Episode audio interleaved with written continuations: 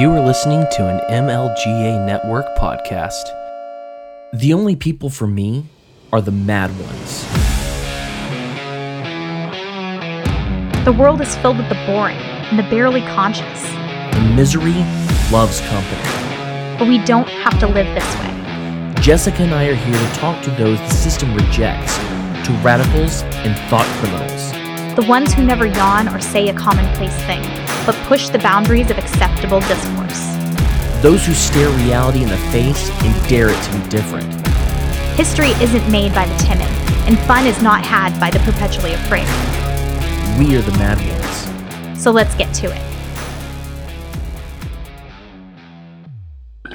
Welcome to the Mad Ones. I'm your I totally used a Sharpie to to draw a P on my arm in high school, just like Jack Sparrow had that brand on his arm in Pirates of the Caribbean.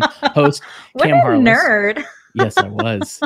and with me, as always, is your totally would have been a terrifyingly short pirate queen back in the 1700s, hostess, Miss Jessica Green. I would have been a terrible pirate. I get really seasick. So I feel that piracy is not the life for me. But I appreciate the vote of confidence. well, there, there are so many cool things that we're going to talk about. I feel like with people like Blackbeard, like and the aesthetics, I could totally live in that world. I've got the beard for it. I- I would I would love that. But uh, before we get to our very piratical guest, I did want to remind you that we have sponsors.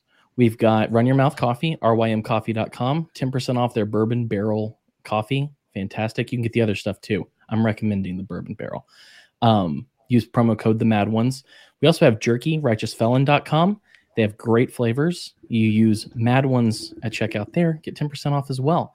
Also, Jessica reached 10,000 followers on Twitter today. And so I feel like I need to say congratulations for that because I will never get there. And um, I, Well- I, I envy you.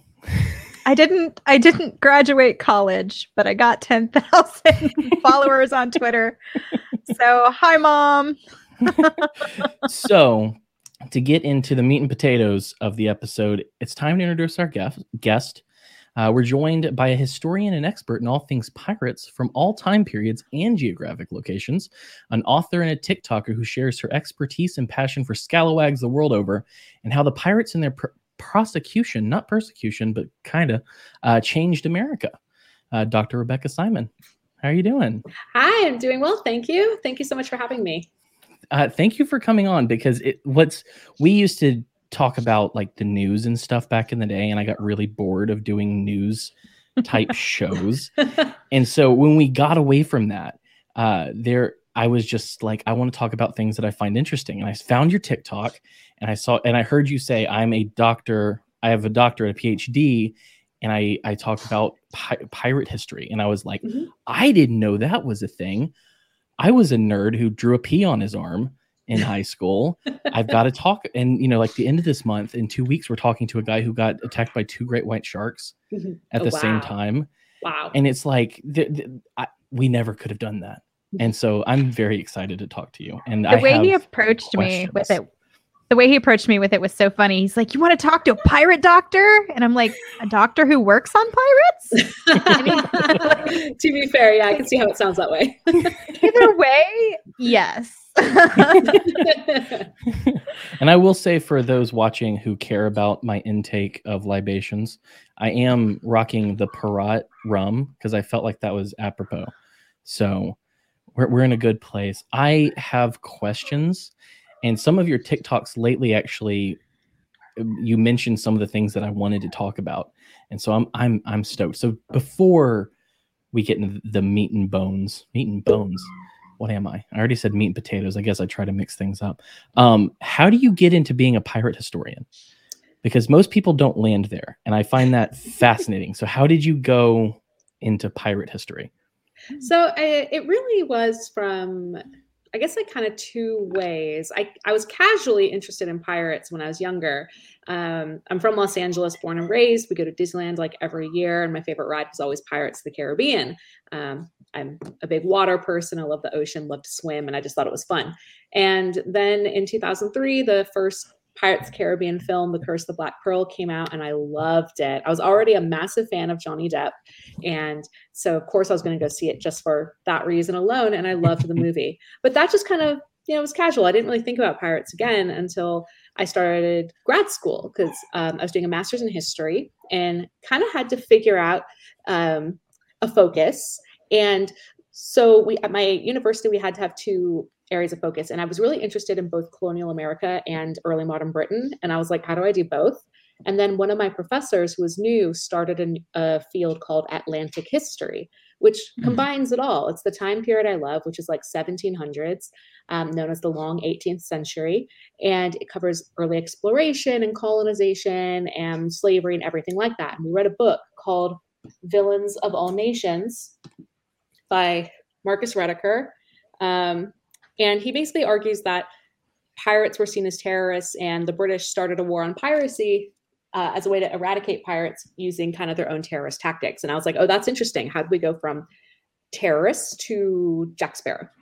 And right. I kind of wanted to explore this and I thought it would just be an interesting subject. I mean, honestly, if you asked me when I was younger if I would go into maritime history, my answer would have been absolutely not. That's boring. Um, I want to do other stuff, but nope, I got into this field and I'll never leave. I absolutely love it. So it just kind of just kind of kept going from there. When I finished my master's, I was looking at perceptions of piracy and uh, it was about Treasure Island and how Treasure Island changed the way we looked at pirates. But people already did have a fascination about pirates before that as well. And I continued that into my doctorate because I wanted to go further. And that's where you have to get very specific. And I researched public executions of pirates and how that changed perceptions of piracy and changed British law and their colonial relationships with their American colonies. Right. Yeah, there's that little blurb on your website where it said it um, changed the way the the colonists viewed autonomy, mm-hmm. and I was like, "That's right up my alley." I would love to hear how that works if you if you're if you're willing to delve into that a little bit. Absolutely, absolutely. So, um, yeah, the legal history part of my research was also unexpectedly some of my fa- favorite. If you ever asked um, me, would you ever do legal history again? I would have said absolutely not, and I loved it. So, um, it's really interesting stuff. So, in the 1600 colonists and the different colonies for the most part kind of ran themselves they mm-hmm. had their own law courts they had their own law systems yes they were all part of great britain they had specific charters and these charters could get revoked for specific reasons they there were plantation colonies but here's the thing a lot of col but for like i said for the most part colonies had their own legal systems and they were able to rule themselves pretty much well in the 1650s britain is competing with spain to try to get different plantation islands, um, particularly Jamaica, very much fought over. And so, as a way to try to cripple the Spanish economy, Britain blocked, uh, banned all trade from any other nation except for Britain. Its colonists could no longer trade with anyone outside Britain. So, what do they do? They turn to pirates because they mm-hmm. want to get these goods coming from other places. And pirates are robbing indiscriminately. And also, this has kind of turned into a whole war between Britain and Spain called the Anglo Spanish War in the 1650s uh, and 60s. And so this is also a good time for piracy because everyone's distracted and pirates can kind of sail in and out. So a lot of colonists were happy to work with pirates. Governors would either look the other way or sometimes even outright finance pirates. And so this worked pretty well until Britain wanted the um, met, went on a massive campaign to eradicate piracy because they won the war they signed a treaty with Spain called the Treaty of Madrid in 1670, mostly just humiliating for Spain and pretty much only benefited Britain. Britain gets Jamaica, and in return, they promise the Spanish that no British pirates will ever attack them. So they have to basically get rid of piracy. So, one of the things they do to try to eradicate piracy is they know the colonies are dealing with pirates and this has to stop. So, they go in and they say, You are no longer allowed to consort with pirates. If you do, you will be counted as a pirate and charged as such. You must arrest pirates and put them on trial just like we do it in England. You have to do England's law exactly. And this really mm-hmm. upset colonists because one, it yeah. stopped a lot of their trading opportunities, and two, it took away their legal freedom. They weren't they couldn't practice the law the way that they wanted to. And so this really caused a lot of resentment to start building up from the turn of the 18th century. Yeah, I um in my limited uh, education on pirates, I noticed that there seems to be a very thin distinction between a privateer and a pirate. And usually they were interchangeably the same people, depending on whether they carried a license to do what they were doing or not. Could you speak a little bit to that? Yeah, of course. So, what you're hmm. talking about is a letter of marque. And this was a contract between a government and pretty much a maritime mercenary. And what this contract does is it specifies we want you to rob these specific enemy ships, ideally in this specific location. So let's say mm. we want you to rob all French, attack all French ships in the East Indies because they're disrupting mm-hmm. our trade with India, for an example. That's just an example. um, mm-hmm, mm-hmm. And so they're known as privateers. They're basically mercenaries operating underneath this license, which they must have. And they get to they get paid by the loot that they steal. They get to keep about 80% of the loot.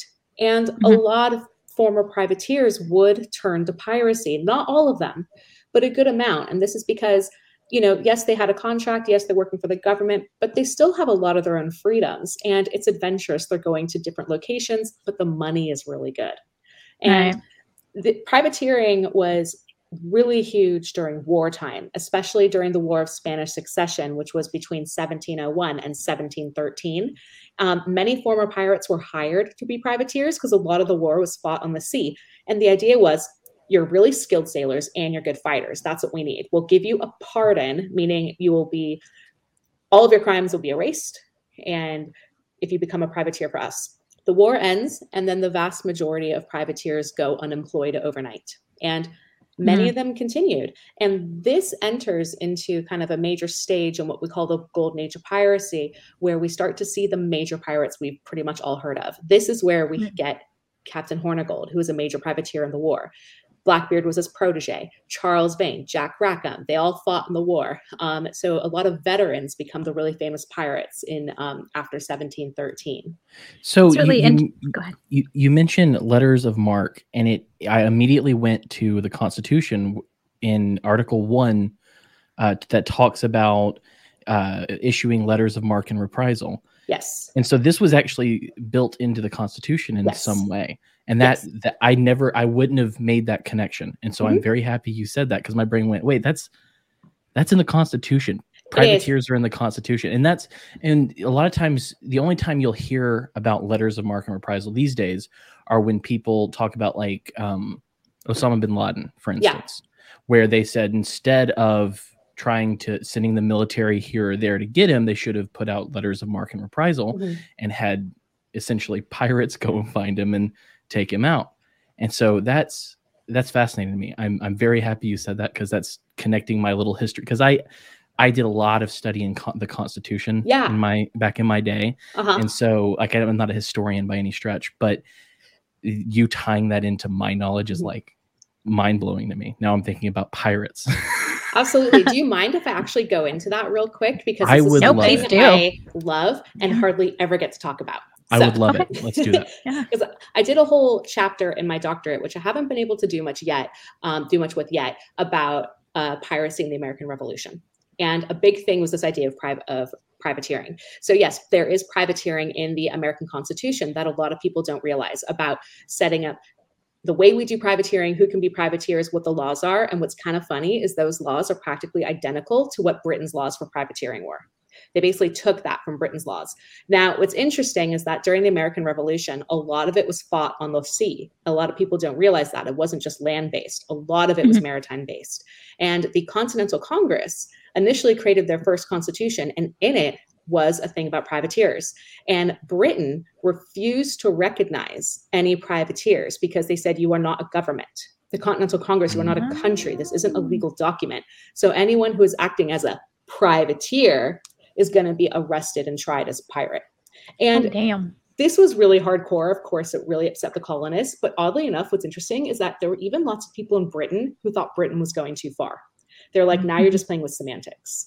And this is going to actually cause a lot more trouble and make this war a lot more expensive if you put a mm-hmm. lot of time and energy into that. So, really interesting stuff. I don't get to talk about it much, so I just wanted to kind of speak about oh, it. Oh no, that's that's great. That's like like I said, I you saying letters of marque. I'd never really looked into them. I mean, I knew it was about privateers, but I never made mm-hmm. that direct connection somehow. You ever have that happen where you're like, wait, I knew this, but I didn't know it until someone else said oh, it? All the time. All the time. So that's what I just had, and I appreciate that. That's why I have a show, so that people can make connect things that I should have connected myself. So, thank you. You're welcome. have you? Did you happen to read? There's a there's a book by um, a historian. Do you know who Thaddeus Russell is? Yes, yes, the name's familiar. I have so many books. What's the name of the book you're thinking His of? book is uh, a renegade history of the United States. Ah, okay. I've heard of this book. I do not own it, and I haven't read it, but I know of this book. Yeah, we had we had him on our show. Like, was it last year? No, it was this Mm, year. Maybe February. It was it was a while back, and it, it- he I, I don't know if we talked about it, but one of the points in his book he he mentions pirates and the it's about early America, obviously, Uh huh. and um, one of the things that you also uh, there was a TikTok you had I think it was yesterday where someone was talking about um, female pirates, I believe, and someone said something about sex, and you were like, I didn't say they didn't have sex yeah. Uh-huh. in in in Thaddeus's book, it was he was talking about how a lot of the uh, pirates ended up being gay, Mhm.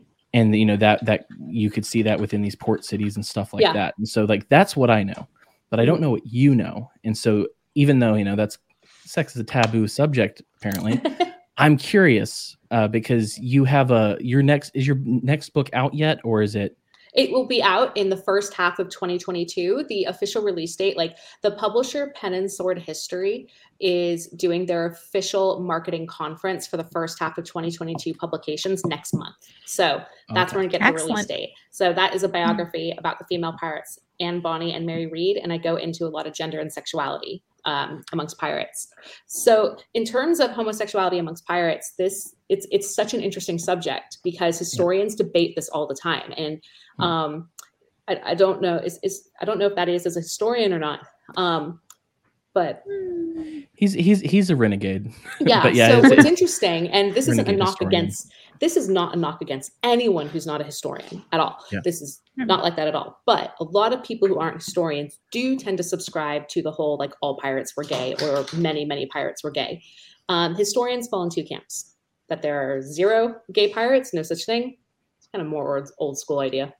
Or that, um, yes, absolutely. But that's more kind of fringe, really. The reality is, it's kind of in the middle. In terms of the percentage of gay pirates on a ship, it would be about the same percentage as the amount of gay coworkers you have in any place of Right. business Yeah. you're in. That makes Um, sense.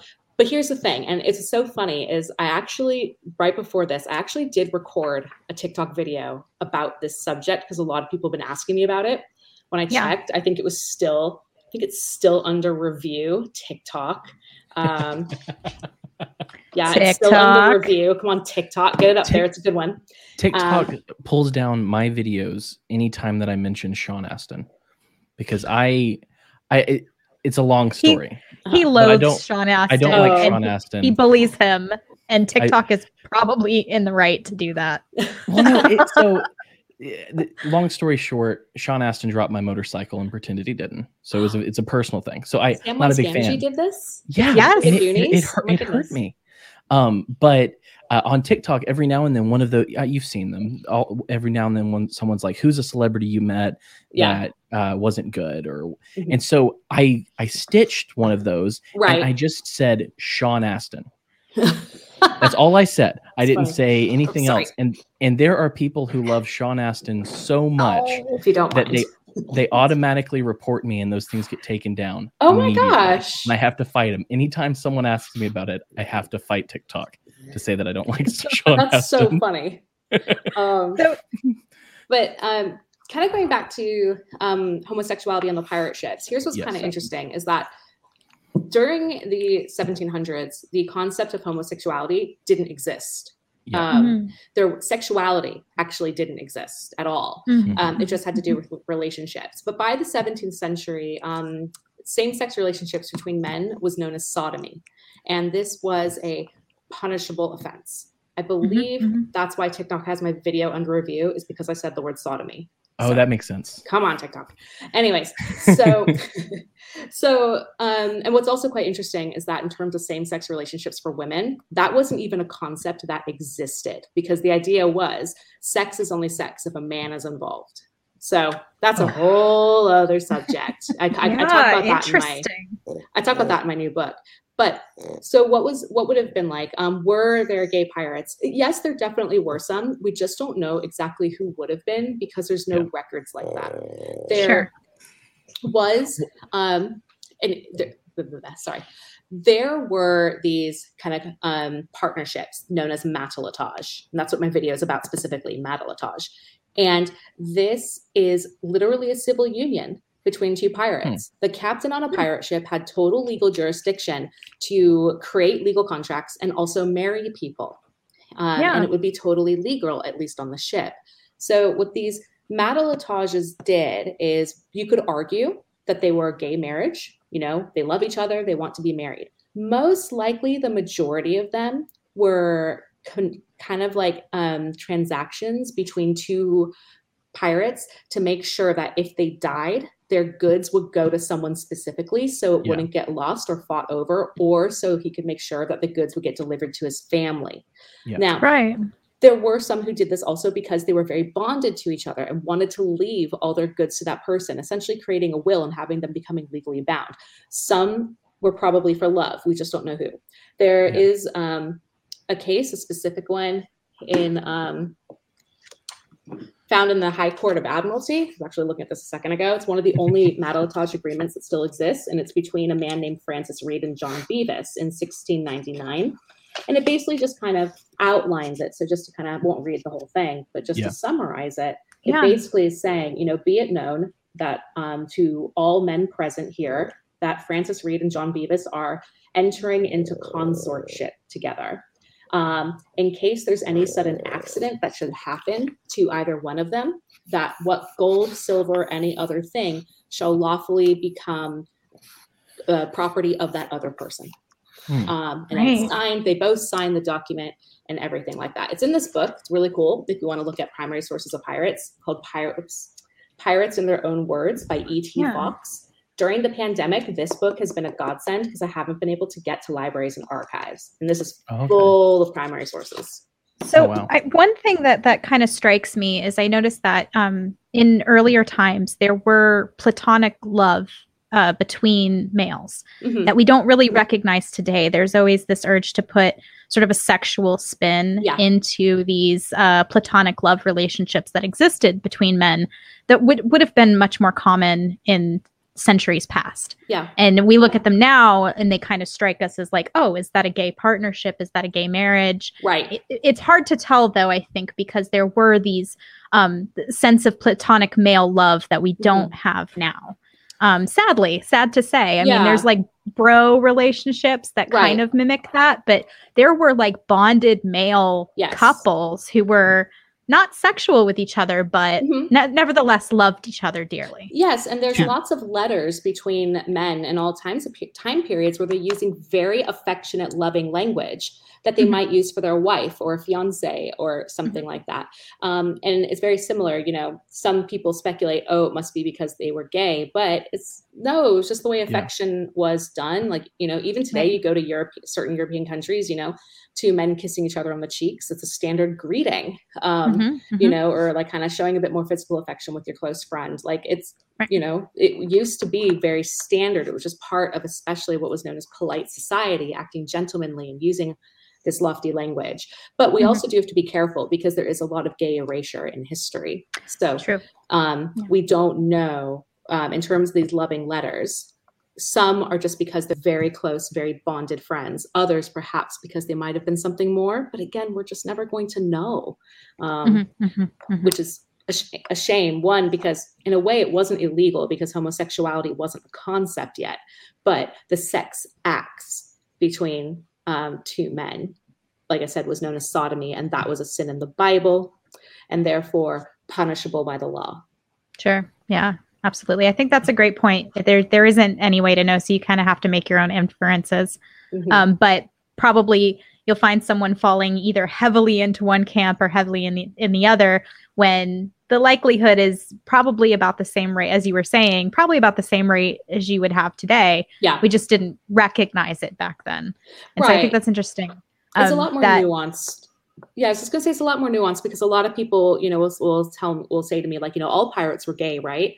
And it's like, well, no, Mhm. that's like going into any sort of place of business or any sort of um, group or community and assuming that they're all gay, unless you know, it's, well, depending on unless of course you're in an LGBT community. But even that is, Right. is, um, you know, they have their own culture, More nuance. nuanced Yeah. than we're led to believe. Yeah. Exactly. And like, you know, people I've seen, you know, little blurbs online, you know, like little um text boxes like on Twitter and that sort of thing that people have sent me all the time asking me to clarify, like Matelotage is gay marriage. And I'm like, it's more nuanced than that. Um, Right. It's easy to call it gay marriage. For some, it would be the equivalent, but not for all. So Yeah. very, it's So- very nuanced. the impression that I get of um, the pirate life, and I think that this probably, I don't want to speak for everyone, but I think this is like an overarching belief, is that um, pirate life offered something of a bit more freedom than others would experience in the sort of like proper English society of that day. Like um, there were a lot of really hardcore social restrictions, things that Mhm. we wouldn't recognize as normal today Yeah. but that pervaded life then. Whereas on the pirate ship, these things were kind of um, a lot looser, and people were able to exist a lot more freely. Yeah. Being, and that's how we end up with like these female pirate leaders um, Mhm. in positions that you know in the navy you wouldn't have women captaining ships. Right. But on pirate ships, there are notable female pirates. Could you tell us a little bit more about sort of like the equality that women may have experienced on the pirate ship? Sure. So the first thing I need to say is that female captains on the pirate ship was the exception, not the rule. It was actually very Okay. uncommon. And the vast majority of women who were kind of captains on a pirate ship were really kind of there spearheading a major a lot of them were queens former queens or um, wives of major leaders and they would often kind of be the head of these pirate ships but more so in terms of I'm trying to think of the right word here. I wouldn't necessarily call them captains, but they were there kind of making a lot of big decisions with somebody else. And but it was a place for a lot of marginalized people to go in general, the pirate ship. So on the pirate ship, for the most part, it was different in a lot of them, but generally, for the most part, if you went onto a pirate ship, you're pretty much an equal person. You know, it Hmm. doesn't matter where you're from. It doesn't matter who you are. You, all you have to do is just be willing to sign what's called the pirate articles or the pirate code, as we think of it, and declare yourself to be a loyal pirate and be brave, willing to fight, and be able to work on a ship. Those were pretty much all the requirements. So a pirate ship was going to be the most diverse ship you'd ever find in the maritime community. About 50% of the population on a ship was about were um, British American colonists, um, white British American colonists. The other half, whoops, sorry, my dog. the other half would have been, um, you know, from everywhere else, you know, various European countries, Southeast Asia, and a lot of Africans as well. And Right. people of all social classes would be on pirate ships, and they all got equal distrib- um, equal pay in a way. All goods were distributed equally, different tiers depending on your rank on the pirate ship. So, um, Jesus. it's like a child, I swear. Um, it's different ranks. So the captain would get like one and a half shares, captain and quartermaster, and then you would have the really skilled officers who get like a share and a quarter, and then you would have kind of everyone else getting one share. But everybody getting that one share got the same share. It wasn't Mhm, like mhm. you know different salary placement. Um, and in terms of women, women were very much the exception to the rule on pirate ships. In fact, a lot of pirates did ban women, and it was not because they thought people, Ah. women were bad luck, like a lot of people assume. like in Uh, Pirates of the Caribbean. Yeah, that's Right. that's very much kind of out of maritime mythology, and that there are female-driven figures in mythology, such as the mermaid or the siren, who are said to lure pirates to their death, lure sailors to their death. And so, Mhm, mhm. Manatees. right, yeah, exactly, um, because a lot of people, when they saw manatees the first time, thought that they were like some sort of human fish hybrid, hence where the term mermaid Yeah. came from. And what's also interesting, though, is that so specifically in the pirate articles, women weren't allowed. And this is because they were afraid that bringing women on ships would cause disruptions, um, you know, mostly jealousy and arguments amongst the men in a very sex starved place, you know, and it could Yeah. be violent for women. So Yeah.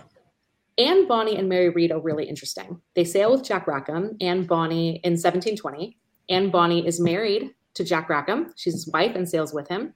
Mary Read was brought onto the ship, and legend has it that she was disguised as a man. This isn't true. Um, they knew she was a woman when they brought her on because mm-hmm. the governor of the Bahamas, Woodes Rogers, issued a proclamation um, for the arrest of Jack Rackham and the female pirates Anne Bonny and Mary Read. So that tells us mm-hmm. that everyone knew she was a woman. Why was Mary Read allowed onto the ship? We don't know. I'm sure it's because Anne Bonny had influence. She was a very influential person on this ship. Um, and so is Mary Read. They were both very skilled fighters, very brave fighters.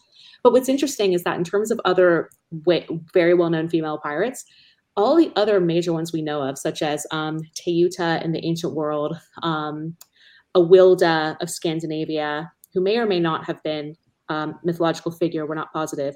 Um, Sayida Al Hurra out of Morocco in the 1500s, Grace O'Malley in Ireland in the 1500s, Madame Chang um, in China in the 1800s. All of those women came from royalty or a very high chain of command. So hmm. they already had the status. So um, Sayida Al Hurra was married to a couple different governors, like not at the same time, but a couple different governors of Morocco. Teuta was married, um, what was a queen. Awilda, she might, she's probably a myth, but she was um, daughter of the king of Scandinavia. You have Grace O'Malley, who was the chieftain's daughter of the specific of her specific clan in Ireland, and she was very powerful. And Chang Shi, she's also someone who wasn't married into royalty, but she and her husband became extremely powerful in the state. But Anne Bonny mm-hmm. came from nothing, and mm. kind of happened to Anne Bonny marries someone in this life, and Mary Read somehow comes into this life, but we're not sure. She's much more of a mystery than Anne Bonny. Anne Bonny's got a lot more documentation than Mary Read does. So, does this um, distinction of pirate queen is that related to the fact that some of these women were in fact queens or had royal status, or does that mean something separate in pirate world? So um, when you're thinking pirate queen, it's um, that kind of implies in terms of reality that the women were queens basically. When we say the kind of the word pirate queens it's a little bit more facetious really. It's just kind of like you know these are the women who ruled the pirates. And so right, the name right. of my book is called pirate queens um, the mm-hmm. lives of Anne Bonny and Mary Read. And that's a bit facetious, but it's because they were so powerful and they were so well known. Um, and because also it was just so unusual to have powerful female pirates really present in history that, of course, mm-hmm. they're queens, like in, in that sort of facetious way. Um, doesn't have really a deeper maritime right. Meaning, so they wouldn't but they wouldn't at that time have been known as pirate queens no. to their to their people or to anyone else. No, right. Yeah, that's gotcha, kind of a modern gotcha. thing that we've done, as far as okay. I know. Interesting. Yeah. Um, um, go ahead. I don't. I don't want to be the most um, cliched bearded man on the planet, but Blackbeard fa- Blackbeard fascinates me. Yes. And part of it, it may have been one of your TikToks that I I learned this um, was that he, despite the myths, he wasn't particularly violent right. because he he because uh, that when I learned that he rolled up saltpeter and had it in his beard and he would light these candles so that he would be incredibly menacing like a demon walking onto a boat so that people mm-hmm. just you know he yeah. wouldn't even have to fight him that's fascinating to me i'm yeah. like how do i how do i make this work in my beard mm-hmm. um, could you tell me a little bit about that because yeah. there is the the idea that pirates were all these absolutely savage brutal killers on the water and you've butted up against that on tiktok and i'm i'm fascinated so Blackbeard is, yeah, he's definitely one of the most infamous pirates who ever lived. Really, specifically, honestly, because of his beard. Um, he's a really fascinating figure. That's what I'm going to do. I'm going to get by on the beard only. And here's the reason is because um, socially speaking, the 18th century was kind of a period known as polite society, where no matter what class you were, you were striving to kind of be a gentlemanly figure. And one of the mm-hmm. things that made you present yourself as a gentleman was having a clean shaven face and hair that was either short or tied back, or even covered completely by a wig. Now, a lot of pirates were very um, subversive, and mm-hmm. Blackbeard in a way to deliberately strike back against this social expectation. Um, he deliberately grew out his long black beard. It's went, you know, some say halfway down his chest, probably more like here. Um, you know, hard to maintain in the Caribbean, and yeah.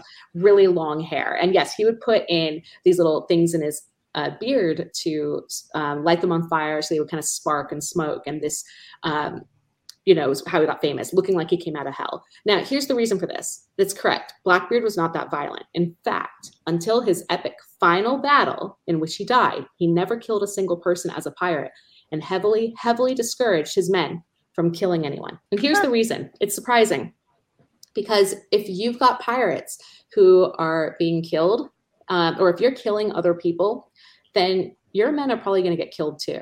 And mm. this is going to attract a lot more attention. People are going to come after you. You're going to become much more of a target. And also, you're going to have to work to try to replace your crew. You're going to have to force people into your crew. And that could be very complicated because a lot of forced men will never be loyal. So, yeah. what, black, what pirates wanted to do, especially Blackbeard, is you want to get in, plunder, and get out as fast as you mm. can. Mm-hmm, so mm-hmm. Blackbeard nailed this. And what he did is he used fear and intimidation. So scare people into submission. Frighten people so much with both your looks and your reputation that they're going to surrender absolutely immediately. And this worked. And this is what made Blackbeard famous. And it's interesting because Blackbeard actually wasn't that successful of a pirate. He did have a major capture. He captured the um, French slave ship La Concorde. And this um, is said to be like his major capture, major success, blah, blah, blah. The reality is um, he pursued the French Concord for three days and the slave ship was kind of on its way to get, you know, had enslaved people on the ship. It was going to sell them, but they were no match for Black for Blackbeard. And so they literally were like, okay, fine, we'll sail away for a few days. Oh, we can't outrun him. All right, we'll just give him the ship. Um, it hmm. wasn't even an epic battle. It's kind of funny. But mm. Blackbeard takes a ship and renames it Queen Anne's Revenge, but that's a whole other thing. But yeah, so Blackbeard did have this long beard and he used this fear tactic and intimidation to make himself very, very, very well known because a lot of these pirates really depend on this reputation because you mm-hmm. want people to surrender to you ASAP. Mm-hmm, mm-hmm. I have, oh, we have a question. Didn't you have a brother who was a governor or mayor in a coast town in North Carolina? No, not as far as I know.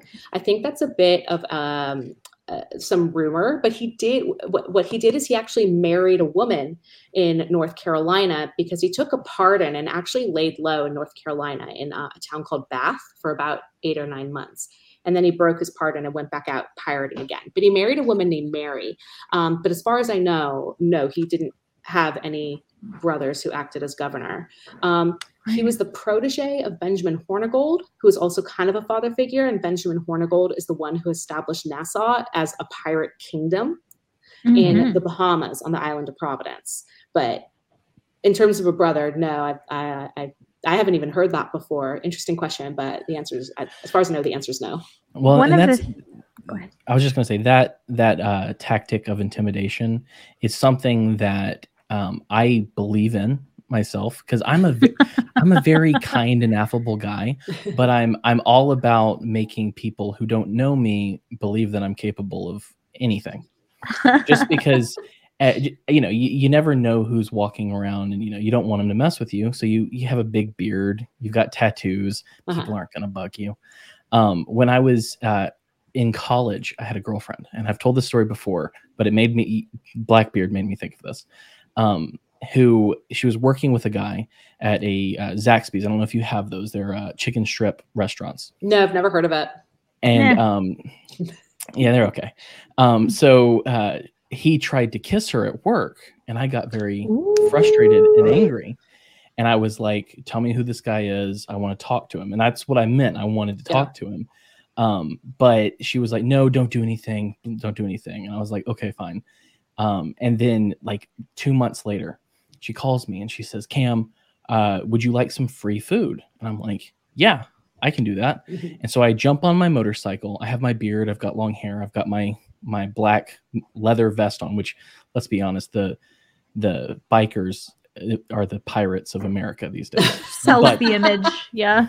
but um, so I was I was I'm not really like a biker. I was never in a club or anything. But uh, I I got on my bike and I rode to the Zaxby's, and as I'm pulling in, I back my bike into a parking spot and I see her and this guy. I had never seen him before, so I didn't know what he looked like. And as soon as I get off my bike and start walking towards them, he he jumps up, runs to his car, peels out, drives away. And I walk up to her. You and I was like, "What blackbearded was him. that?" I was like, "What was that?" And she oh goes, gosh. "Oh well, I told her my boyfriend. Uh, I told him my boyfriend was coming to talk to him." And, and I was like, you got to tell me these things beforehand. But that was easily the biggest masculinity boost I've ever had in my entire life. That's Just funny. walking up and watching a man run away. And I'm like, I want to be Blackbeard now. This works for me. so I, I have a um, sort of pirate related question. I got the impression from, of course, the uh, Johnny Depp movies, which is what everybody knows about piracy now, yeah. um, that they have this vast um, set of lore that almost takes on kind of a religious reverence that they'll like believe in these like sea tales and Oh, uh-huh. and and monsters and different figures that um i don't know if you go as far as to call it like a religious uh feeling Uh-huh. but definitely seems to be something that they quite believed in that was Mhm. extracurricular to maybe like the prevailing christian beliefs of the time Right.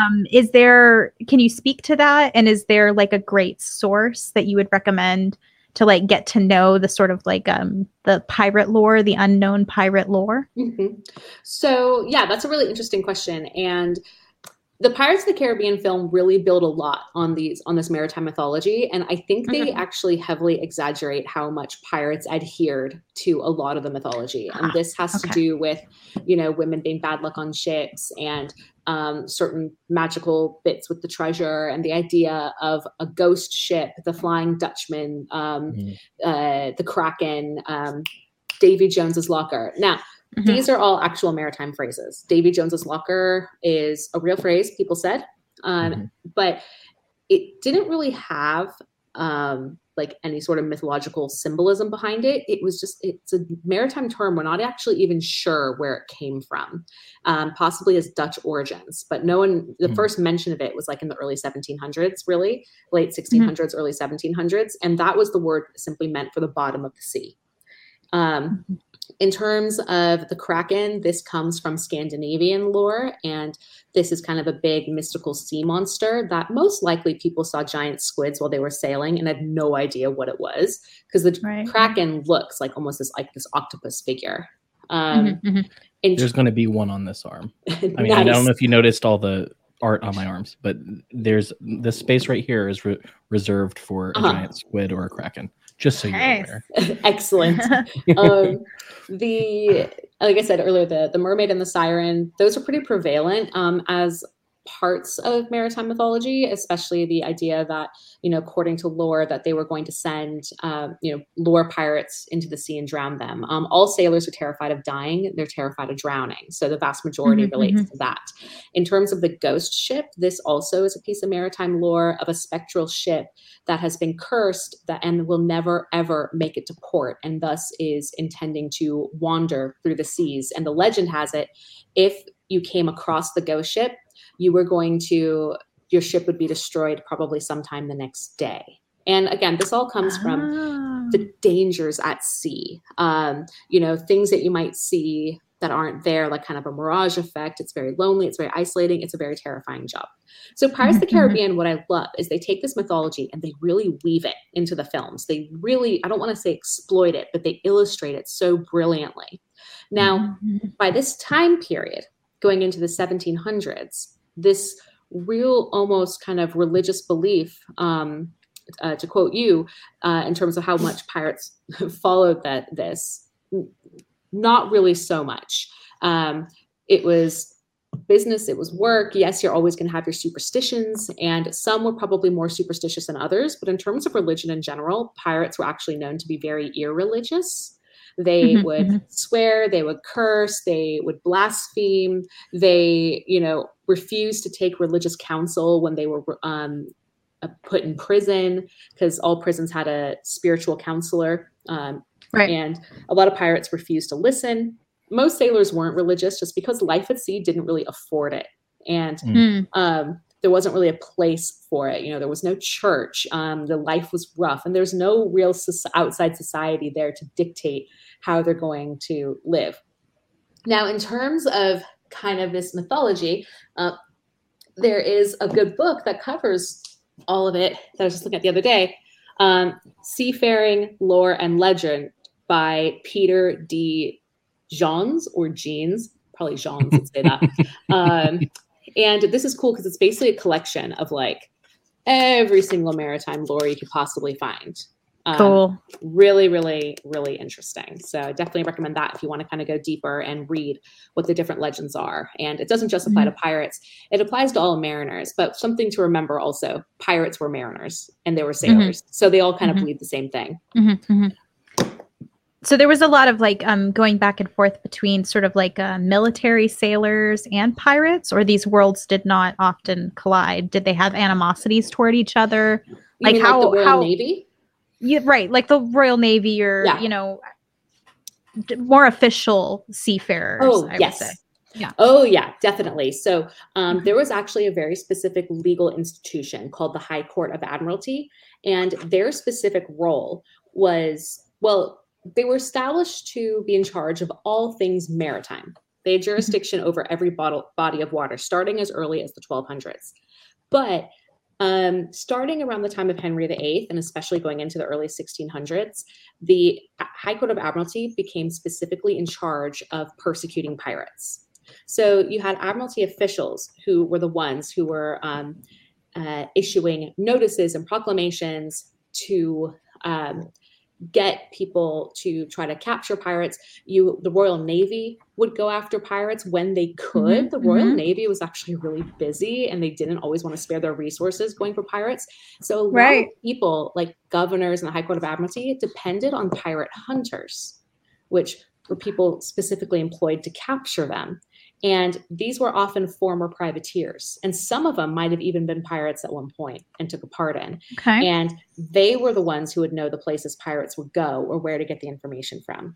So they depended a lot on these types of people. But pirates were a massive thorn in every single legal institution's side. And there was a major campaign to stop piracy at all costs. But the, it was very expensive and resources were stretched quite thin. So the Royal Navy. Mm-hmm would go after pirates, but it was the High Court of Admiralty that kind of issued all the laws against pirates and tried to get, you know, figure out who could actually go after the pirates, setting up courts to have people find pirates and deliver them to the courts. So it's kind of like a big, you know, it takes a village effort. Mm-hmm, mm-hmm, mm-hmm, mm-hmm.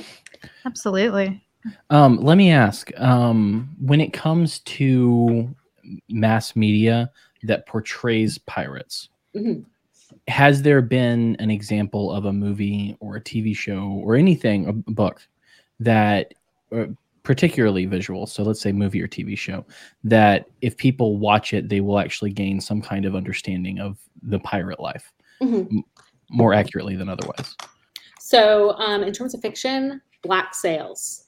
I love that show and okay. they do a really good job. Now, it's it's interesting about Black Sails is because it's a prequel to Treasure Island, so it's historical fiction, but it also includes many real life pirates as main characters, such as Jack Rackham, Charles Vane, um, Anne Bonny. You've got other pirates are always kind of showing up. You know, Ned Low, who, in my opinion, is the most sadistic and terrifying pirate who ever lived, had a role in the second season. Blackbeard shows up in the third season. Now, the timeline is completely messed up. The show takes place in 1715, and most of those pirates weren't in Nassau for a few for a few more years, but it works for the mm-hmm, show. Mm-hmm. But what I really like about it, especially the first season, a lot of people I know thought the first season was boring because it just went into so much of the nitty gritty details of what pirates had to do. Um, it brilliantly shows how pirates would attack a ship. And it shows that it was actually a lot more organized than you think. A lot of scare tactics, a lot um, in, in order to get people to surrender. But then the pirate captain, the other captain, took care to negotiate with each other. You know, bring me your inventory, bring me your ship's log. I need to know where you're going. I need to know what you've got. And then the captain's like, okay, we have this plunder. You can take all this stuff. The pirate's like, we also want this stuff. And it's like actually very organized negotiation. Mm-hmm. It also it also really shows what's pirates would do if they felt their captain was doing a bad job. They could vote out their captain if they wanted to. Hmm. And these show this in Black Sails. And a lot of their time on land was spent getting provisions, actually working with investors, because a lot of pirates did have investors um, to get plundered goods coming in. They show what it's like to careen a ship, to you know clean it off and fix it. Um, the politics, the intrigue, you know, it gets it starts getting a bit more um, dramatic as the series goes. Mhm. But I do very much feel like it demonstrates the realities of lives of pirates and also people living in kind of these big pirate communities in Nassau and also kind of the roles women played and what the realities were for women as well. So Right, right. that one I it, that's probably my favorite thing to be able to recommend to people. Um trying to think what else. I do like the first Pirates of the Caribbean film. I think they do a lot of, a really good job, particularly with all the maritime mythology. Um, Yeah, those are the two that I really recommend.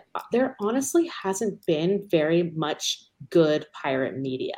Yeah, that's what I would That's assume. That's why that, that's why I asked because I'm like I feel like when I'm watching a lot of these things, I haven't seen Black Sails, but when I've watched a lot of these different takes on it, even the uh, video, the Assassin's Creed video game, Mhm. I'm just like, That's actually pretty good. That Is game, from what I've seen. Yeah, I haven't played it myself, but my brother made me sit down and watch him play it once. And from what I saw, and I did research the game because I do talk about the game in my book, um, and I researched the game. I didn't have time to play it. I'm terrible at all video games, and they actually do get a lot of details correct. And I know the makers Okay. of the game really worked hard to be as authentic as possible, and they've done that with other versions of Assassin's Creed. I know, so um, they do get like the names of real pirates in there. So they do a pretty good job. Um, so that's definitely a good video game to play. Um, a lot of people have asked me about this anime show called One Piece.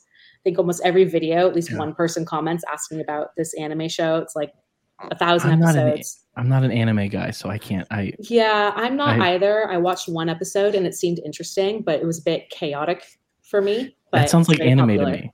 I feel like every time I've tried to watch anime, I'm like, why is this so chaotic? Um, but Black Sails um, and the first Pirates Caribbean film, rest of the franchise, eh, but the first Yeah. Pirates of the Caribbean film. Right. Well, and just as as someone who I, I studied film in college, and it, it made me an, a, a big critic, but I was so mad at the next two ones, the next two Pirates movies. I don't think I saw the the one after that, or I think they're they're There making were two more. more. Yeah, it's like They're they're and they're currently making another one. Poor Johnny Depp, by the way. Let's Yeah, just say, what a situation. Oh, He's all he's got right now. I'm hoping. I'm hoping. I don't want to get in this discussion, but I'm really hoping his career will come back because he rightfully was innocent of everything. yes, he, I I, agree I will single-handedly make sure his. I will watch everything he puts out a thousand times so that So- he can come back. so is is Tortuga in Pirates of the Caribbean essentially uh, a take on um, Nassau. Nassau? Yeah, so Tortuga was a real place, and it was a place where Okay. pirates would congregate. But it's funny; a lot of people think Tortuga was the place pirates hung out. It it, it was a pirate haven, but it wasn't really like very active compared Mhm, to mhm. Port Royal in Jamaica in the 1600s. Um, Port Royal was known as the pirate haven until 1692, when a massive earthquake caused a huge chunk of the island to collapse into the sea, and the Royal Navy came and swooped in, and pirates scattered. And then many started fighting in the War of Spanish Succession a few years later. It's after that is when Nassau in the Bahamas becomes the next major pirate haven. Tortuga Mhm. existed, but it's not nearly as popular as we think. Um, I'm not even really sure why they picked Tortuga. Um, I think it just sounds location. probably a lot more exotic than Yeah. Nassau. Piratey. but also, what's an interesting detail as well is that they're coming out of Jamaica, and Tortuga actually wasn't that far from um, Jamaica. It's like modern day Haiti, Dominican Republic, I Yeah. think, kind of over there.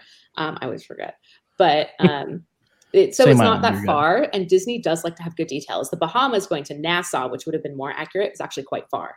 So it would have made a lot more sense logistically to go to Tortuga. So I do like that detail. But as a result, everyone I know is like, what about Tortuga? And I'm like, I did do a TikTok video about it actually. They're like, what about Tortuga? And I'm like, not as popular as we think, but yes, it existed. Um, so I have two questions for Mhm. you, um, which are very basic. But one is, I'll just tell you what both of them are, so you're prepared. Uh, the first one is, who is your favorite pirate? And secondly, who is your favorite pirate that we probably don't know about? Ooh. It could be the same person, but I, I don't know that. So there's two questions. Who's your favorite pirate? Because I'm I'm like I'm a basic I'm a basic white boy. I like Blackbeard. um, so the vast majority of pirates I know of are golden age pirates, which is the time period people are often thinking of, the 16 and 1700s. Um, but I think one of the most fascinating pirates. And I guess this person probably could qualify as both, but um, I really find um, the woman known as Madame Chang to be really fascinating. Um, yeah. From China, South China Seas in the early 1800s. Didn't she have a fleet? Yes, she had a fleet of like a thousand ships. She ruled, sister. yeah, she ruled all these ships with her husband, and when he died, she took over. She allowed women on the ships. Um, in fact, she was very strict about their safety to the point where um, if a man raped a woman or sexually assaulted her, they would get thrown overboard. Um, executed right away. And she was so prolific as a pirate that the Chinese government had to pay her to retire because uh, they didn't have the resources to fight her. So she decides to retire, and then she takes the money and opens a brothel, like a series of brothels. So, and she, well, you yeah, may enjoy you may enjoy Thaddeus Russell's book because it's called The Renegade History of the United right. States. Uh-huh. Um, you may enjoy it simply because he you may not agree with all of his historical mm-hmm. conclusions, um, but he he's talking about all of these different um, kind of on the margins, the people mm-hmm. who kind of create culture. And so he talks about pirates, he talks about slaves, he talks about uh-huh. brothel owners. And I haven't read the whole book because I get about to the brothel section and I'm just like, mm-hmm. uh, I'm a, I, I don't know. For some reason, I stopped there. I've all I've, I've tried to read blush? it twice, and I'm just like, oh, I just can't handle this. I got the vapors. um, what he talks but, about is the way that um, prostitutes were part and parcel to the fabric of the way that things progressed in history. And yes, um, oh God, they yeah. were very active during the Revolutionary War, yep. um, especially in terms of like passing information yes. back and yes, forth yes, between camps. Mm-hmm. And um, I I like to say that hookers built this country. We, we have actually have a we have a T-shirt in our uh, store. That, shirt. Yeah, we have we have it. two because I wanted to make a, a, a, a, essentially a male version and a female version. So Perfect. we have um, what is it? Does it say hookers built this country? It says Hook- hookers built this country, and it has Mattie Silks on it. And, and then, then I, I, I took the image of there's this old horrible Irish caricature uh-huh. of a man that looks essentially like, like a holding a bottle. and he's on a bottle, uh, a keg of beer, and it says "Scalawags built this country." Oh my gosh, that's yeah. awesome! Um, so we we so when when I said I found you on TikTok, I'm kind of in your wheelhouse when it comes to history. this is fascinating to me. Um, so I will I will press slightly further because yes. I have heard of her. So, but I one of the people you mentioned that I'd not heard of was Ned something. Ned Lowe, Edward this, Lowe. This this this fascinates me because I I'm not okay. So Jessica and I, I think it's the last year we're going to do it. Mm-hmm. But we did um, for the last I'd for the last two years, her for the, I think the last five, did a horror movie challenge. Uh-huh. It was the 100, 100 nights of horror, and so it's hundred mo- oh. hundred horror movies every night. You watch one every night essentially uh-huh. until Halloween. I decided I didn't want to do I got about halfway through the thing and I decided I don't want to do this next year. And so I said I'm going to beat the hell out of this this contest, this uh-huh. this challenge. And so I watched 113 Ooh, instead well of 100. So beat my record. You can't. Um, you can't. But obviously, I, I have a, a, a, morbid sense of curi- morbid curiosity. Yeah. Like it's it's not that I love these things, but it, the brutality, the um, darkness of man perplexes me. Yeah. Because it's not in me. And so um, a lot of people I've found can't really understand or believe certain stories of people today who are mm-hmm. monsters because they can't see themselves in that person. Right. And they can't mm. they they can't recognize they can't do the evil in their head. So mm-hmm. obviously no one else can. Yeah. And so I know that they can, not because I have the evil inside of me, but because I I've seen enough evil and I've seen it play out enough to know right that people are capable of abominable things. And so um I look into these things because the psychology of it is fascinating. Yeah. Like how do you and it's like that, that's why when I see people talking about like mental mental illness and mental health and they're like people who are mentally ill uh, it's not tied to violence. And I I understand that on the general scope yeah. most people who have mental illness are not violent. Right. But it's like clearly the people who are violent are mentally ill in some right. way because that's not that's abnormal. It's not normal. So all of that to say, tell me about this Ned guy because I'm fascinated.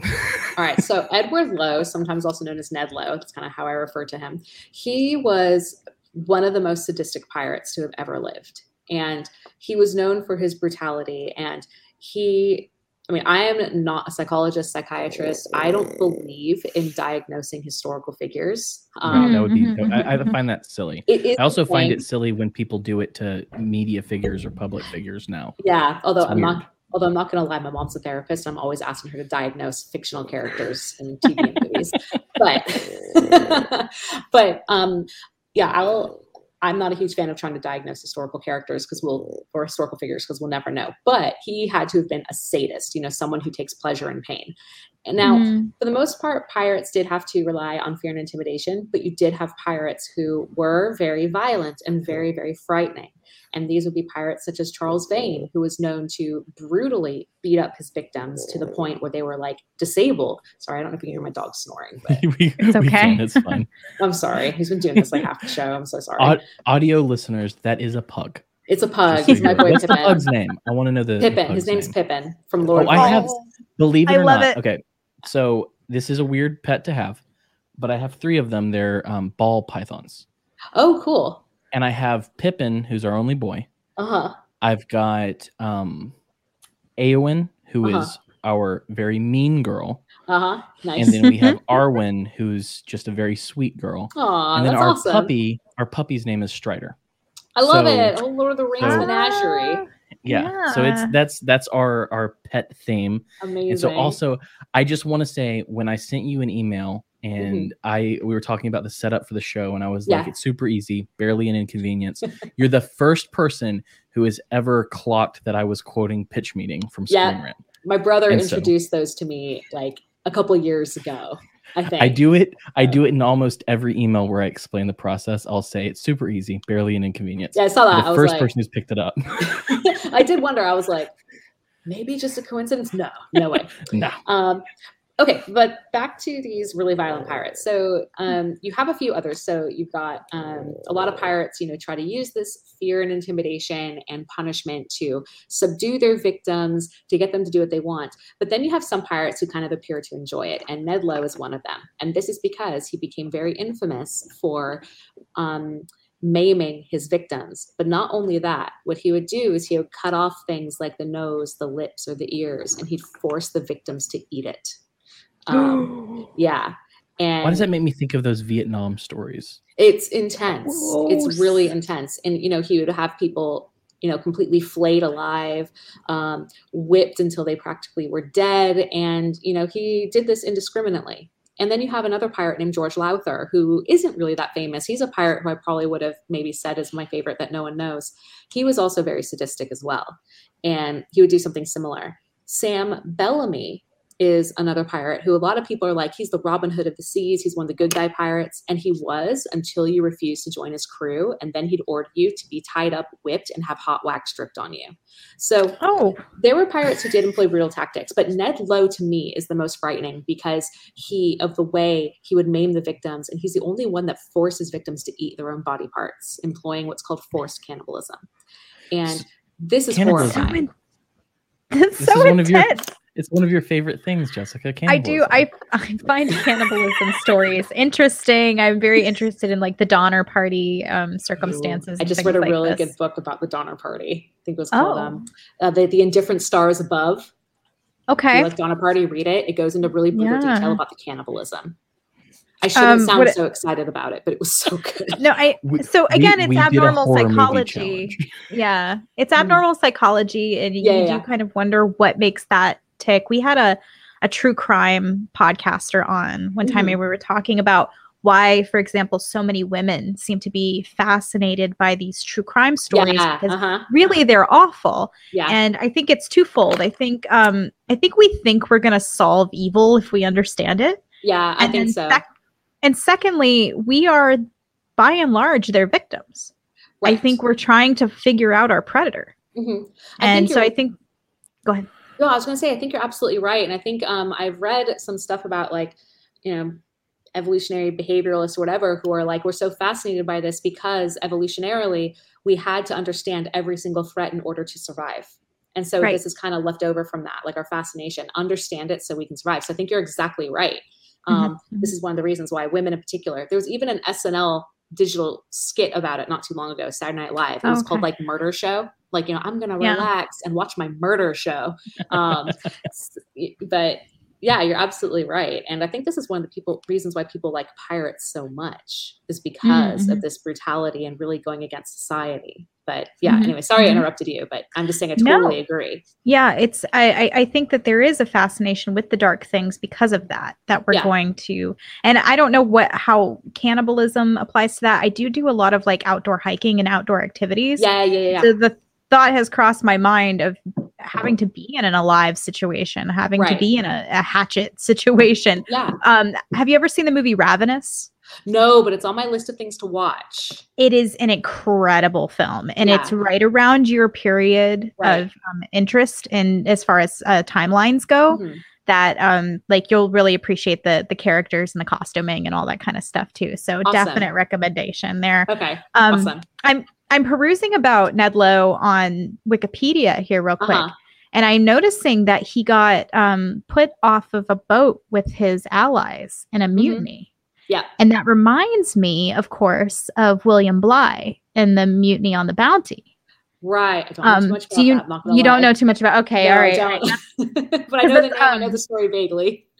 They um they put their captain off a ship. They mutinied and they put their captain off a ship, and then they sail- sailed the ship to an island somewhat off of Tahiti. Uh huh. And today, the um, inhabitants, the, the Tahitian women and the men of the ship, have descendants that still live on Pitcairn Island to this day. Interesting. Now, when you- When you do the math, as far as how many people were on the island originally, yeah. uh-huh. um, it doesn't work out without some consanguineous um, mating. right. Right. so there are some yeah there's some uh, you know things going on there but um there are so far 200 uh, descendants of the original um, mutiny crew Wow, that's uh, on Pitcairn Island.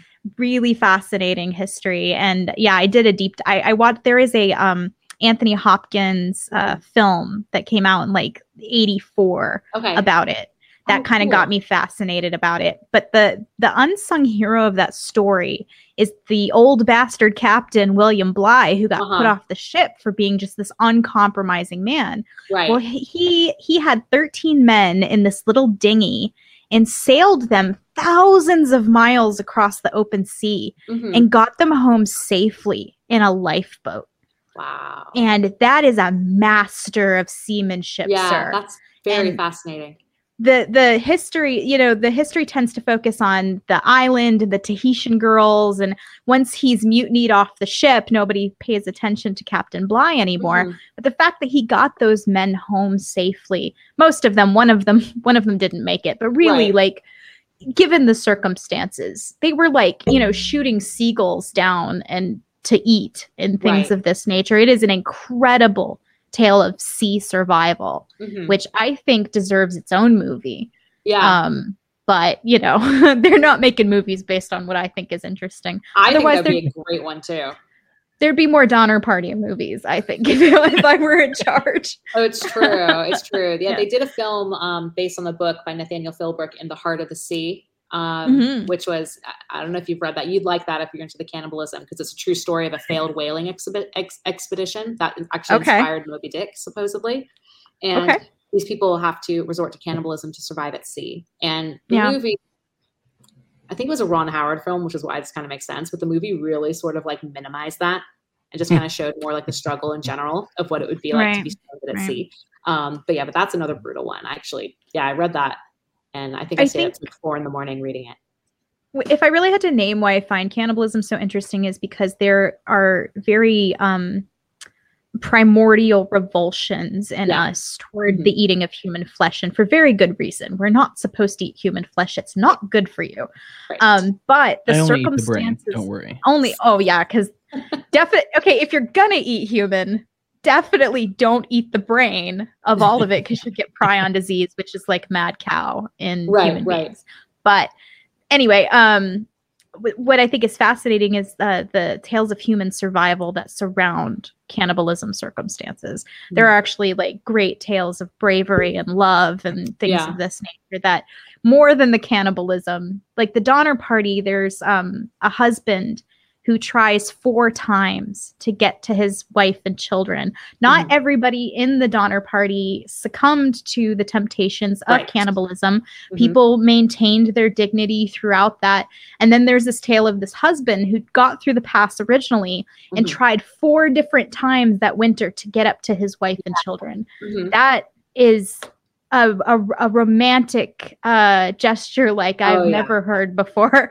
Yeah. So, um, yes, I get um, labeled as a cannibal on Twitter and the internet, but really, I'm interested in the the romance surrounding yeah. the party. Um, so you, you one pirate you mentioned, you said that kind of in mass people talk about them as the Robin Hood of the sea. Mm. Yeah. Is there so uh, the way we envision pirates typically is in uh, the villainous sense. They're Mhm. villains, um, or they're uh, anti-heroes in the way of Jack Sparrow. Right. Um, so would you say that there is someone who would equate to a Robin Hood of the Sea or a pirate hero that you've Hmm. you've studied, or is it is is villainy kind of the the name of the game? Oh, that's such a good question because there were pirates that considered themselves to be Robin Hood of the seas, but then at the same time, as pirates, they are robbing ships and in most cases, not all, but most cases, killing people as well. So I don't know if I would really subscribe to the idea of a pirate being a Robin Hood of the sea. Like I know Sam Yeah. Bellamy sort of considered himself to be this in a way because he of how fairly he distributed wages, but all pirates distributed wages really fairly. It was kind of like pretty standard. And he was still very cruel to people if they wouldn't actually um, sign the pirate articles and become pirates. So, I mean, honestly, I, I, I can't really think of one who I'd consider to be kind of a Robin Hood esque figure. I think it's just too, everything's just too complicated for that. Yeah, Um, I think it's a lot easier in our day with our forms of piracy, not on the sea and not Yeah. physical piracy, mhm. but like um, Aaron Schwar- Aaron Swartz or um, Uh-huh. What's his name, uh, Julian Assange. Oh, yeah, yeah, yeah. Uh huh. You know Mhm. the like I don't know if you know who Aaron Swartz is. He was one of the co-founders of Reddit. Yeah. But uh, Yeah. what he had decided at one point was that JSTOR, which I'm sure you're very Oh, I know JSTOR acquainted with, um, that since it was information that was paid for and the re- research and all of that was paid for by the public and it Uh-huh. was paid for by the government, that thus this is a public good and must be distributed for free. Right. And so Aaron Swartz went into, I forget, uh, maybe it was Columbia. I'm not sure which college it was or university it was.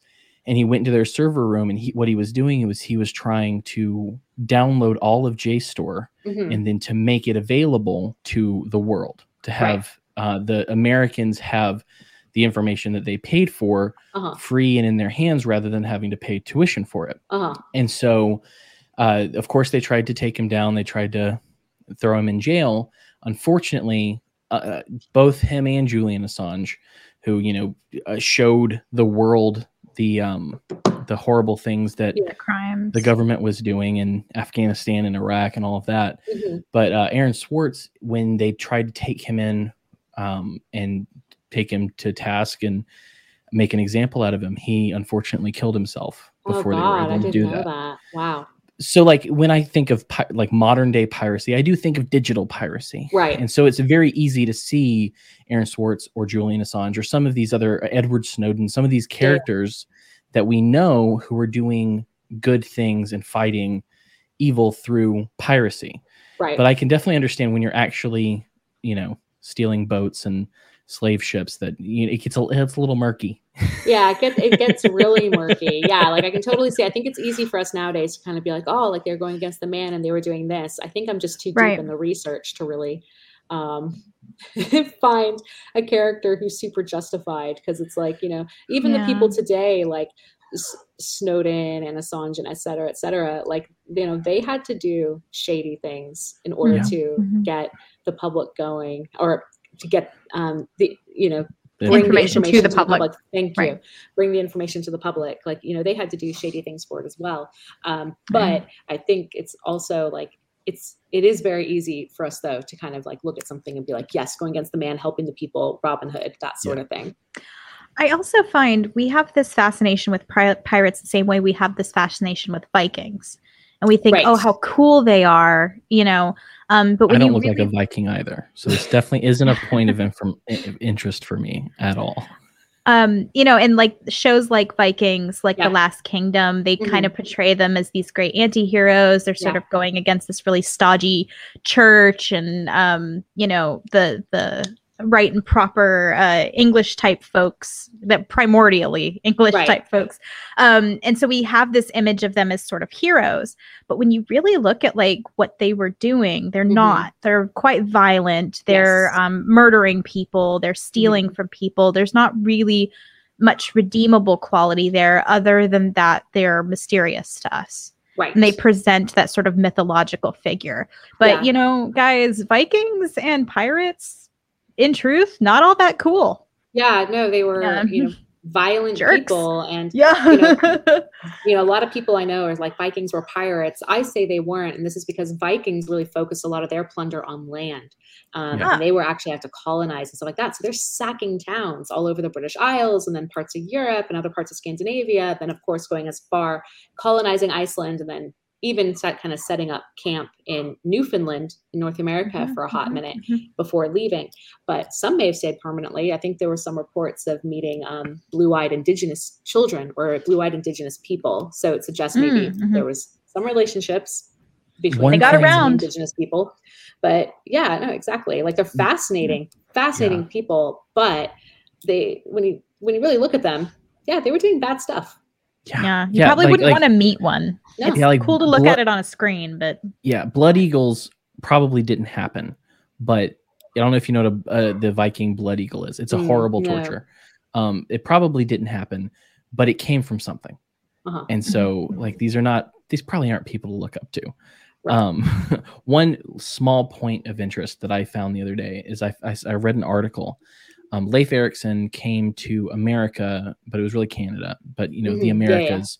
And they found out that it was actually exactly a thousand years ago from this year Oh, okay. and they f- they found this out because they when they were looking in these these areas and they were looking at um, kind of this the proposed settlement where the they stayed and or the camp yeah. they found these pieces of wood that had been cut uh-huh. and so the indigenous people at that time had not used metal objects and these were trees that were felled by metal because it was impossible to do it otherwise Okay, interesting.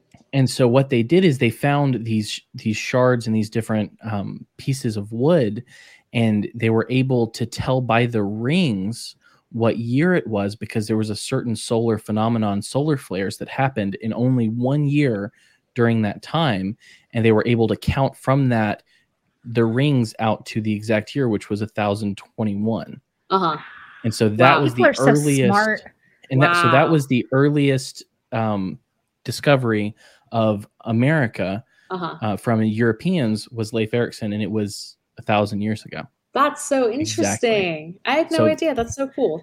Yeah, I, I I ran across that and I was like, that's that's too cool not to mention Yeah. somewhere. That's really interesting. um, what what's interesting to me, and this is not really a pirate thing. This is just kind of a human experience thing. Is you can kind of see throughout history the people that um, mass media as well as the, your regular human find fascinating. So pirates, Vikings, cowboys.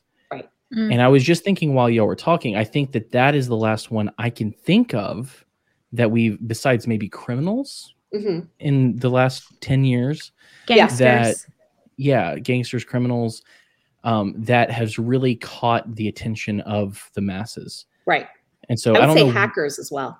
yeah I would interesting. lump hackers in there. yeah Yeah. because but I'll, I, that, and that was gonna, gonna ask what i feel like there's kind of there's something but it's not as defined quite as cowboys Mhm. vikings pirates um crusaders i think there was a big interest in crusaders at one point Yes, Um, although that was kind of um, government religious sponsored um, holy, like more holy wars. I think Knights Templar are the Yeah. figures that came out of the Crusades. People have been fascinated by. I don't Yeah, know that's very what much about Knights Templar though. yeah that's a I know that's that they probably got- a rabbit hole they they got very wealthy by presenting themselves as a uh, way to exchange currency Yes. along the path to the Holy Land. Yeah. and the church got you know gold gold in their eyes and decided they were going to trump up a bunch of charges against the Templars. Yeah. Which it's it's you know debatable whether that was they were true or not. Um, some of them are like devil worship and stuff like that, which are interesting. You know, so that's where all the weird stuff that I've heard about Templars comes from. right. Church so propaganda. The, the, yeah the pope at the time really got it in his head that you know if he could trump up these charges against the templars bring that organization down then the church could take over the um, ownership of this money.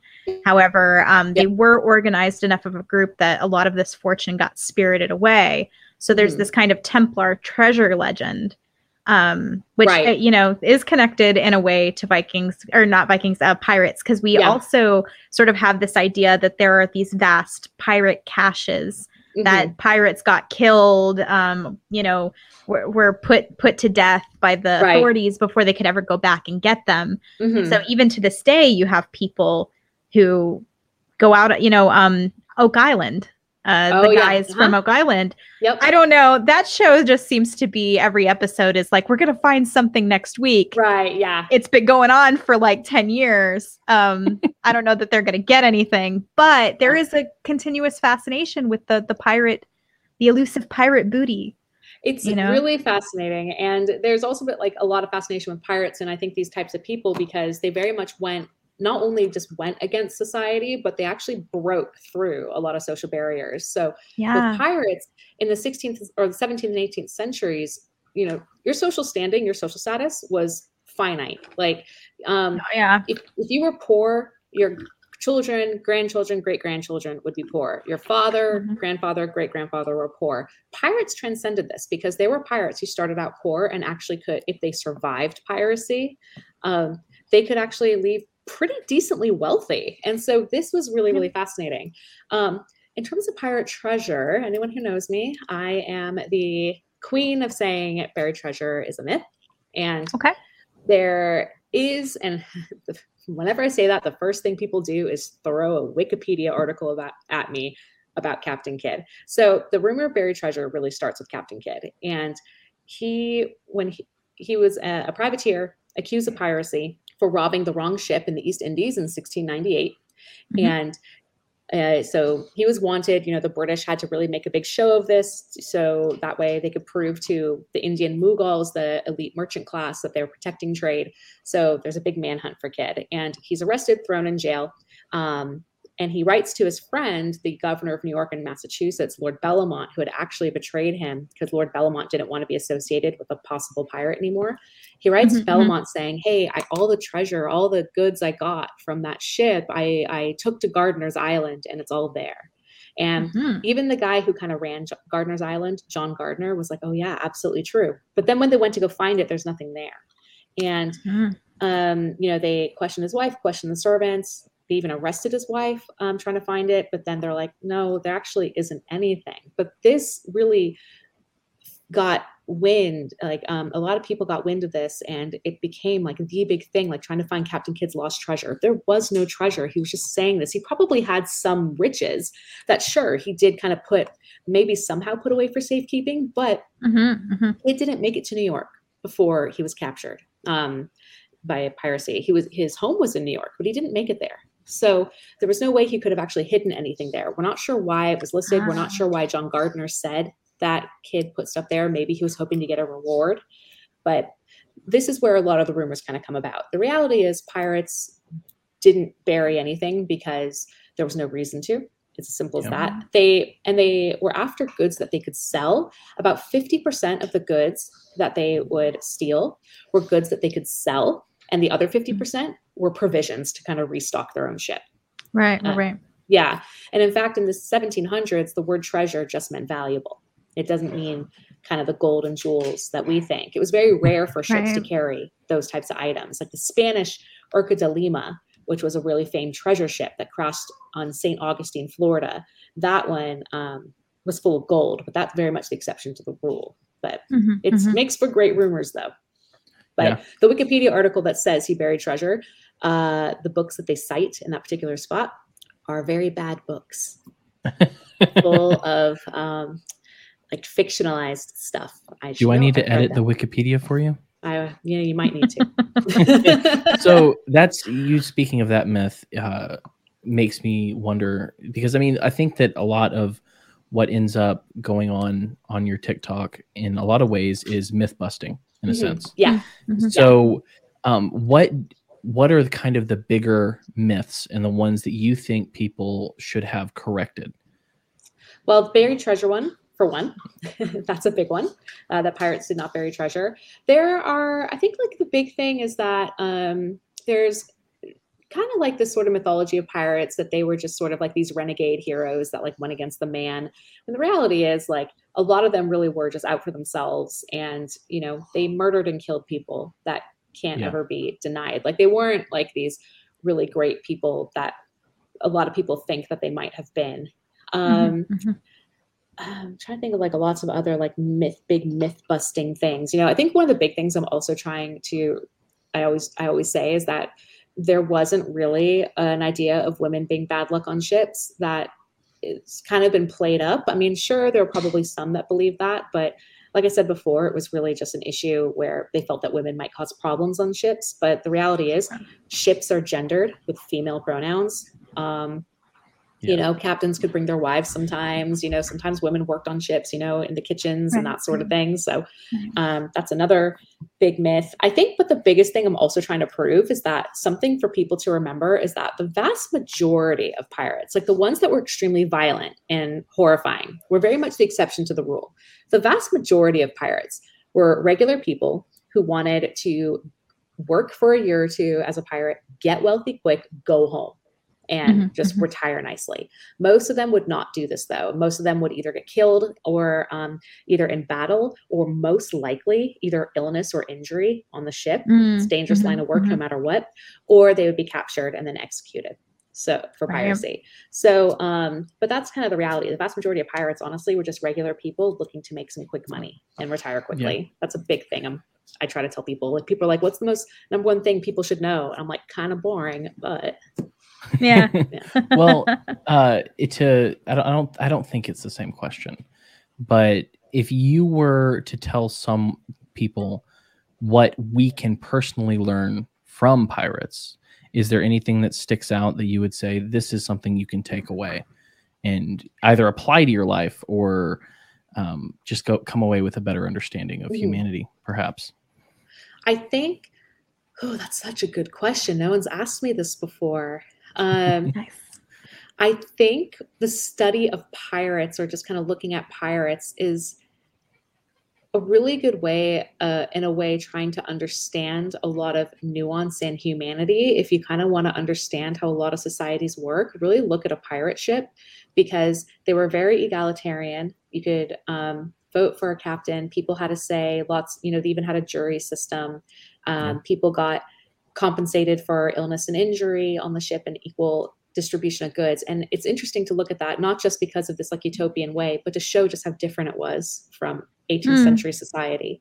And so Mhm. you can kind of see, I think a cool thing you take away from piracy is just showing how there were so um, these kind of different social groups and how they were able to thrive. So you can kind of see an example of these sort of like not quite i don't want to say marginalized for them but i would say subversive groups to kind of show Yeah. that you know they they did have this big impact um, Yeah. in the world i don't know if i'm explaining Yeah. this very well i'm trying to No, articulate uh, as best as i can That's well, it, it it does seem like kind of an example of like spontaneous order. right hmm um, or um, bottom up Mhm. uh, yeah it is collaboration yeah rather than rather than top down, which you know Right. the polite society's top down, very much. but a pirate ship would. I mean, there of course is that your authority figures, yeah but they don't live if they don't listen to the people. Right. Mhm. And so I, I find that fascinating, and I think Yeah. that that I do think that that is something that's very interesting about humanity. Is Mhm. you know, of course, pirates aren't the greatest when it comes to living a long life, Yeah. but the uh, the beauty of that spontaneous order yeah is it's something that I really appreciate. And to Mhm. piggyback off that, um, this kind of reminded me of another big point um, that I think you can take away from pirates is also um, in terms of history. You can argue that you know, kind of like what you were saying a minute ago about how um, hookers made America. Pirates, you could also say, made America as well, because pirates played a very important role in terms of helping local economies grow, getting goods in, government intervention. And one of the big things that actually started to anger colonists against Britain was the fact that they were no longer able to deal with pirates and they had to change their laws and the way they practice Mm. it. Um, Mhm, Something I remember I tried to argue in my thesis was that, oh, like this even sparked kind of early ideas of autonomy from Britain. And my supervisors were like, no, no, no, too big of an argument. But then Mark Hanna um, in 2015, um, let's see if I can reach this, published this book, Pirate Nest and the Rise of the British Empire. And that's exactly what he argues. And so I was able to use his book and prove my point. But um, this book is very good. It's very extensive. Um, he's also a very nice guy. So I met him once and he gave me some help. It was really nice.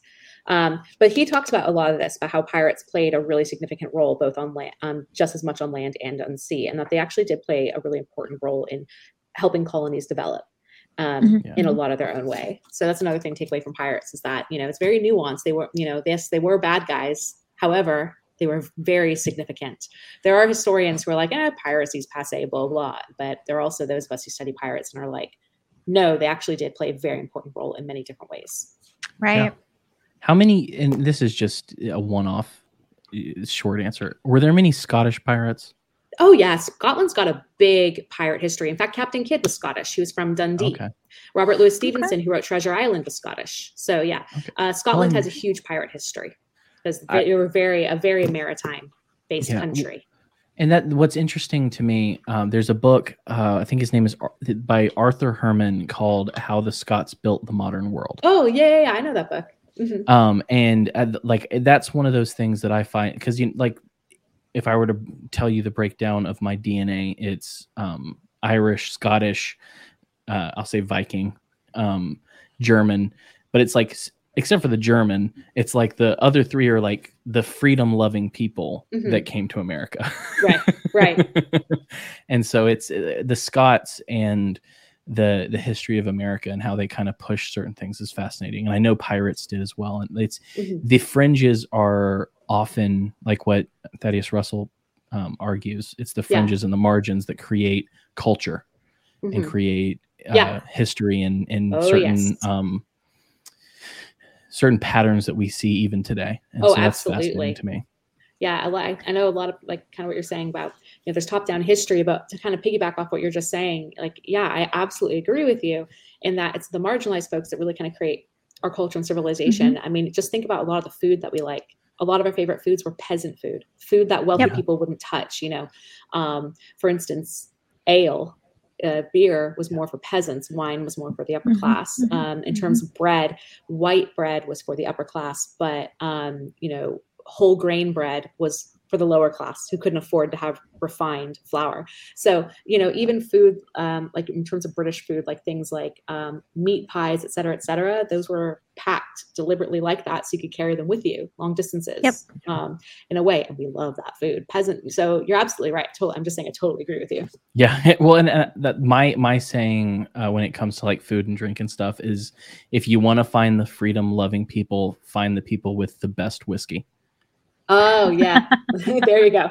I mean, the Irish, the Scottish, and Yep. the people up in the hollers in Kentucky. Those Mhm. people loved freedom, and they have the best. like I drank this rum, My folk. and I realized I don't like rum anymore because I've been on this bourbon kick for so long. Oh, Like, yeah, yeah, yeah. Pass. I, I just drank that and I was like, oh, give me my bourbon back, please. um so typically uh we're we're hitting about an hour and a half Mhm. which is the the typical cutoff point um i've Round it up. loved talking to you by the way like this, This has is been a lot fun. fascinating to me This has been a Um, really great discussion, just overall. Like we've gotten to a lot of stuff I don't get to talk about very often. So this, you guys have been really fun to talk to. Yay. Oh, good. Okay. um one one of this show uh kind of the cornerstone is of it is hope.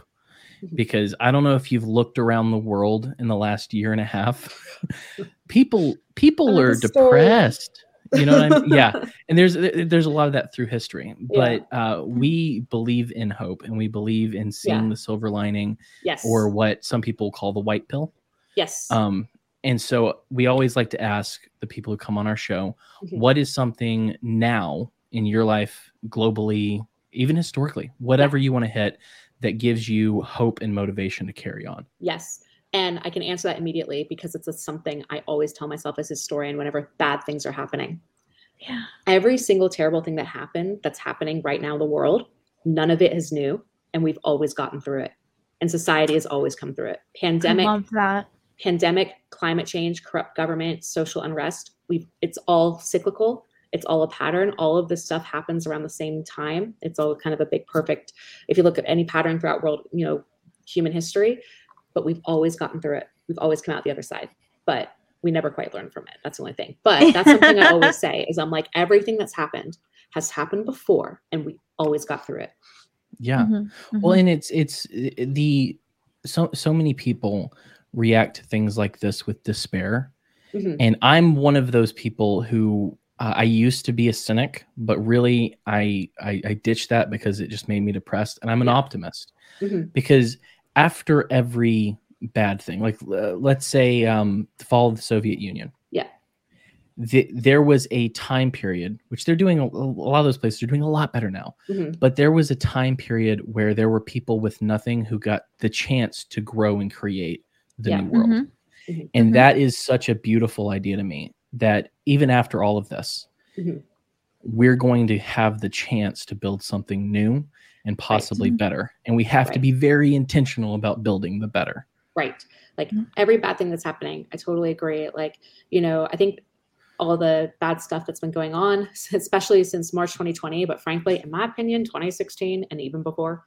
Um, oh there's a long It's- history of it yeah. Oh, a long, a long. But It's been I building think- for a while. But some silver linings that would because I used to be that way. I used to be very much a cynic, and I still fall into it a lot. And so I try to one always remind myself we've gotten through this before. We'll get through it again. But the big thing that I try to think to myself is that we have never been more politically aware and knowledgeable now than we've ever been.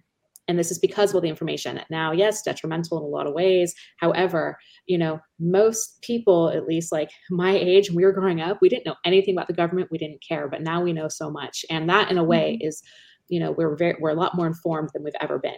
In terms of the Yeah. pandemic, if we're looking at the Great Resignation and everything like this, I think this is going to have to force a lot of the way that the job industry works. Um, Mhm. Yeah. I'm hoping so. I tend to get a bit hopeless and cynical about big corporations. Um, but. I'm hoping that this is that we're starting to see the actual effects that people have been ignoring about things like um, job security and workplace safety and um, work-life balance, and you know a lot of the toxic Yeah. toxic environments. I think it's really kind of pushed into the forefront how horrific our healthcare system is, um, and also just I mean, right now, what scares me the most, honestly, is the anti-science trend.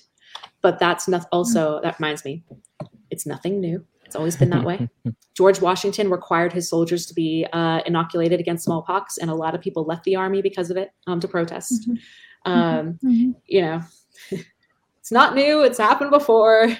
we'll get through Well, it Right, right. We'll get until it through it. happens We'll- again. yeah we'll, and we'll be stronger i just think it's it's i i well and i think that a lot of this stuff i do think that there's some issue that occurs within this information age where we are thinking that we personally need to affect the whole world Yeah. where mm-hmm. really i think a lot of people need to be able to bring it back down to their personal life and deal Yeah. with their own stuff before Mhm. trying to fix the world because Like sweep around your own porch. Yeah. Yeah. yeah. um but i i I love your answer uh, because Oh, it's you. true we've we've we've kind of talked like uh, we've talked about uh i think russia and some of the stuff in previous episodes about Yeah. this idea that we get to rebuild and how that's Mhm. beautiful um and so i'm i'm with you fully on that um so with that i appreciate you giving me your time and Of course. um and talking with us. It was I I love learning things or like that little connection between Mhm. letters of marque and reprisal and pirates. Mhm. Even though I saw the word pi- privateer, my brain never made this connection quite that way. And Mhm. so that in and of itself made all of this conversation worth it to me. So I Oh, so appreciate you deeply. So- Thank you so much. Thank you for coming on. And so, if people would like to find you, I have a list of things Mhm. which I'll rattle off. You tell me if I missed anything or if there's anything Sure. you want to add. Sure. Um, so if you'd like to follow her on TikTok, which is where I found her, because I'm on TikTok, because I'm hip, um, you can follow her on TikTok at Pirate Becca Lex. Or is yes. it? Yeah. Becca Lex, okay. yeah. Um, she's also on Twitter at Becca Lex. Very easy to find. Um, she has a, a book, and I have it in the description. So if you want to buy it, all you have to do is scroll. Uh, it's called We Love Pirates. There's a longer subtitle, but I didn't really want it in the ticker, so I had to remember it off the top of my head. Mhm. Um, but that's down in the description. And she has a new book, like she mentioned earlier, called uh, Pirate Queens: The Lives of Anne Bonny and Mary Read, which will be coming out in early 2022 at some point. Uh, she will let you know on her website at Rebecca hyphen uh, Simon.com. Mhm.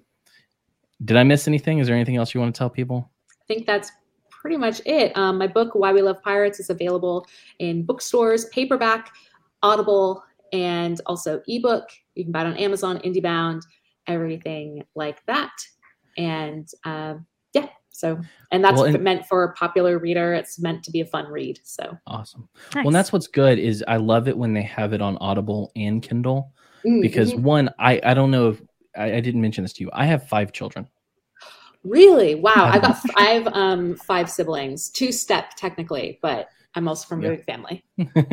so I have five of them, and so when I read, I often have to do it in the dark. So it's Kindle, and I'm ADHD enough that yeah. I can't pay attention, and so I'll often use my Audible credit at the same time and get Mm. both. Mhm. So when I buy your book, it will be probably both versions.